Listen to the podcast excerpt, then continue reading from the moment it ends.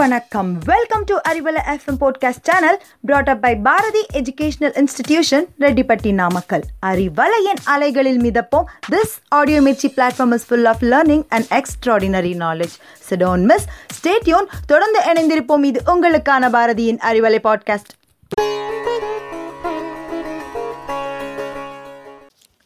Hi hello வணக்கம் and welcome to Arivalai podcast ஒவ்வொரு வாரமும் நம்ம ஈஸி இங்கிலீஷ் செஷனில் ஸ்பீக்கிங் அண்ட் ரைட்டிங் ஸ்கில்ஸுக்கு தேவையான வெக்காபுலரி அண்ட் கிராமர் டாபிக் பார்த்துட்ருக்கோம் இனி வரும் வாரங்களில் லிசனிங் அண்ட் ரீடிங் ஸ்கில்ஸை இம்ப்ரூவ் பண்ணுறதுக்கு தேவையான literature stories and book reviews தான் பார்க்க போகிறோம் ஸ்டோரி சின்னவங்கள்லேருந்து பெரியவங்க வரைக்கும் மெய்மறந்து ரசித்து கேட்கக்கூடிய ஒரு விஷயம். அந்த வகையில் இன்றைக்கி நம்ம இங்கிலீஷ் லிட்ரேச்சரில் ஒன் ஆஃப் த கிரேட்டஸ்ட் ரைட்டர்ஸ்னு சொல்லப்படுற வில்லியம் ஷேக்ஸ்பியர் எழுதின ஒரு நாடகத்தினுடைய கதை தான் பார்க்க போகிறோம் பொதுவாக எல்லா கதைகளுமே ஒரு காலத்தில் ஒரு ஊரில் இப்படி தான் ஆரம்பிக்கும். இன்றைக்கி நம்ம பார்க்க போகிற கதையும் வெனிஸ் நகரத்தை சேர்ந்த ஒரு வியாபாரியினுடைய கதை தான் த மர்ச்சன்ட் ஆஃப் வெனிஸ் மிதவை நகரம்னு சொல்லப்படுற அழகான வெனிஸ் நகரத்தில் ஆண்டனியோ அண்ட் பெசானியோன்னு ரெண்டு ஃப்ரெண்ட்ஸ் வாழ்ந்துட்டு இருந்தாங்க. ஆண்டனியோ அப்படின்றவர் வெனிஸ் நகர மக்கள் எல்லாருமே மதிக்கக்கூடிய ஒரு மிகப்பெரிய வியாபாரி. ஏன்னா அவர் யார் எந்த நேரத்தில் எந்த உதவி கேட்டாலும் தயங்காமல் ஹெல்ப் பண்ணக்கூடிய டெண்டன்சி அவருக்கு இருக்குது அண்ட் ஒரு நாள் ஆண்டனியோவும் பெசானியாவும் மீட் பண்ணிக்கிறாங்க. அப்படி மீட் பண்ணும்போது பெசானியோ ரொம்ப கவலையாக இருக்கார். காரணம் கேட்கும்போது தன்னுடைய திருமணத்துக்காக போகிற செலவை நினச்சி கவலைப்படுறார். ஸோ இவர் யாரை திருமணம் செஞ்சுக்க போகிறாருன்னா பெல்மாண்ட் அப்படின்ற சிட்டியில் இருக்கக்கூடிய போர்ஷியா அப்படின்ற ரிச் லேடியை தான் கல்யாணம் பண்ணிக்கணும்னு ஆசைப்படுவார். பட் அவங்க ரிச்சாக இருக்கிறதுனால அவங்க சொல்லக்கூடிய அந்த ரெஸ்ட்ரிக்ஷன்ஸுக்கெல்லாம் உட்பட்டு நிறைய செலவு பண்ணி அங்கே போய் அதுக்கப்புறம் தான் அவங்கள மேரேஜ் பண்ணிக்க வேண்டிய ஒரு சூழ்நிலை. ஸோ இதை ஆண்டனியோ கிட்ட சொல்லும்போது தன்னுடைய கப்பல் எல்லாமே வியாபாரத்துக்கு போயிருக்கிறதாவும் திரும்ப வந்த உடனே மூணு மாதத்தில் உனக்கு நான் வந்து பெரிய தொகை தரேன்.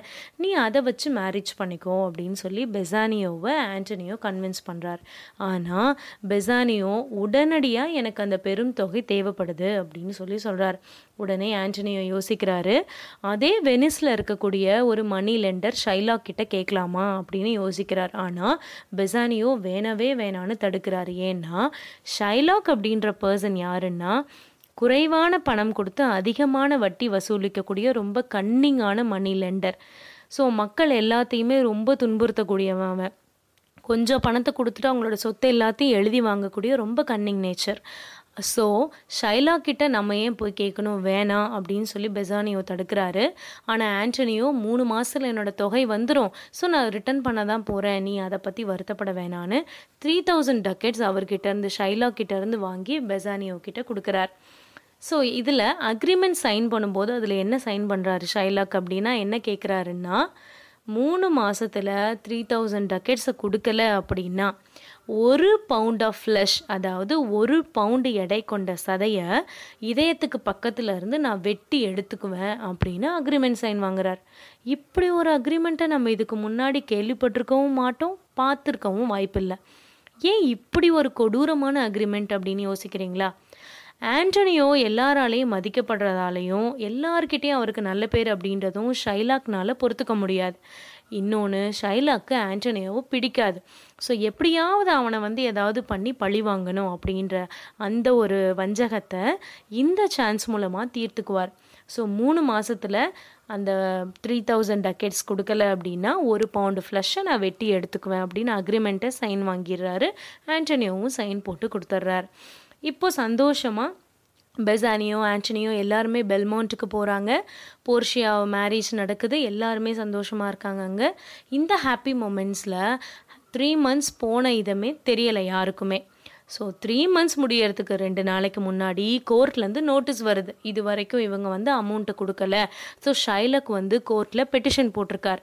ஸோ பெசானியோவும் ஆண்டனியோவும் ரொம்ப கவலையோடு போகிறாங்க வெனிஸ்க்கு என்ன கவலை அப்படின்னா அந்த கப்பல் போணுச்சு இல்லையா? வியாபாரத்துக்கு அந்த கப்பல் எதுவுமே திரும்ப வரல. ஏன்னா எல்லாமே புயலில் மாட்டி சேதமாயிருச்சு. ஸோ ஆண்டனியோவுக்கு மிகப்பெரிய ஒரு இழப்பு.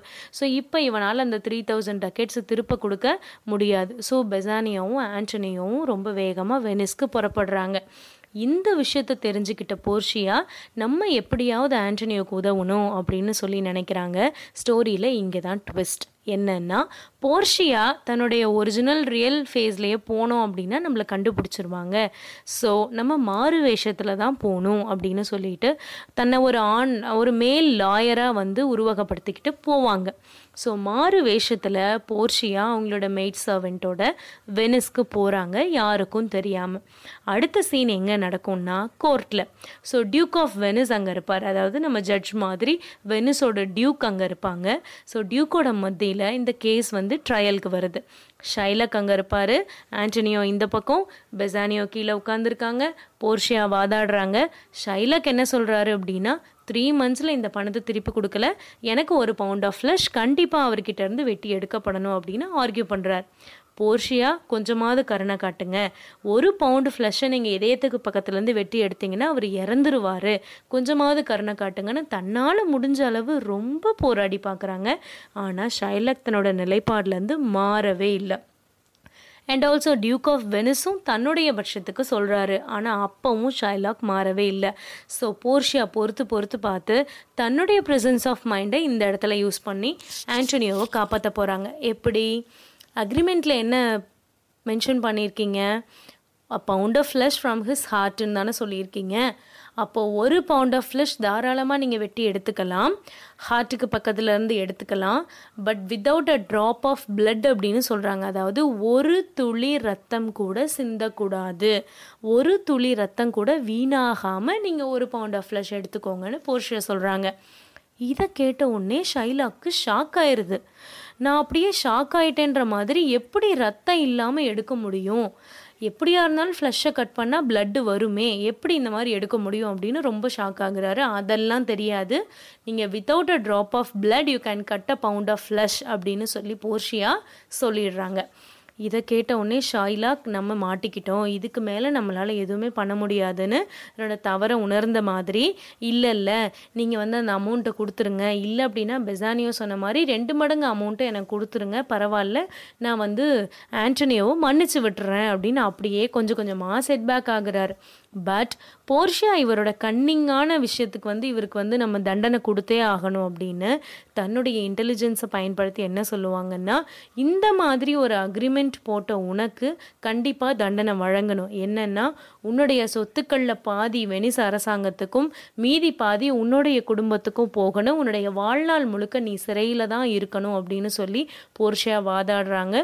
போர்ஷியாவோட வாதாடும் திறமையை பார்த்த அந்த டியூக் ஆஃப் வெனிஸ் கண்டிப்பாக திஸ் வில் பி கிராண்டட் அப்படின்னு சொல்லி அதையே தீர்ப்பாகவும் வழங்குறார். ஸோ பேராசை பெருநஷ்டம் அப்படின்றத உணர்த்துற வகையில் அழகாக ஷேக்ஸ்பியர் இந்த ஸ்டோரியை கொண்டு போயிருப்பார்.